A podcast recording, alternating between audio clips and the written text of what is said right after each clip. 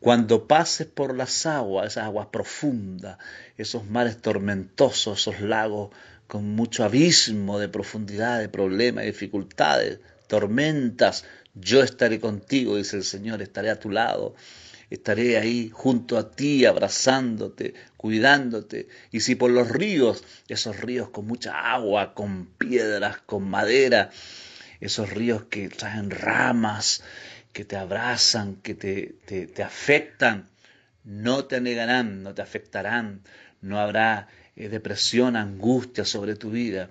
Cuando pases por el fuego, ese fuego grande, eh, rojizo, no te quemarás, no te afectará, no te arderá, ni la llama arderá en ti, no te afectará para nada, no te afectará, eh, aunque estés pasando por estas dificultades. Eso lo dice Isaías 43.2. Bendiciones.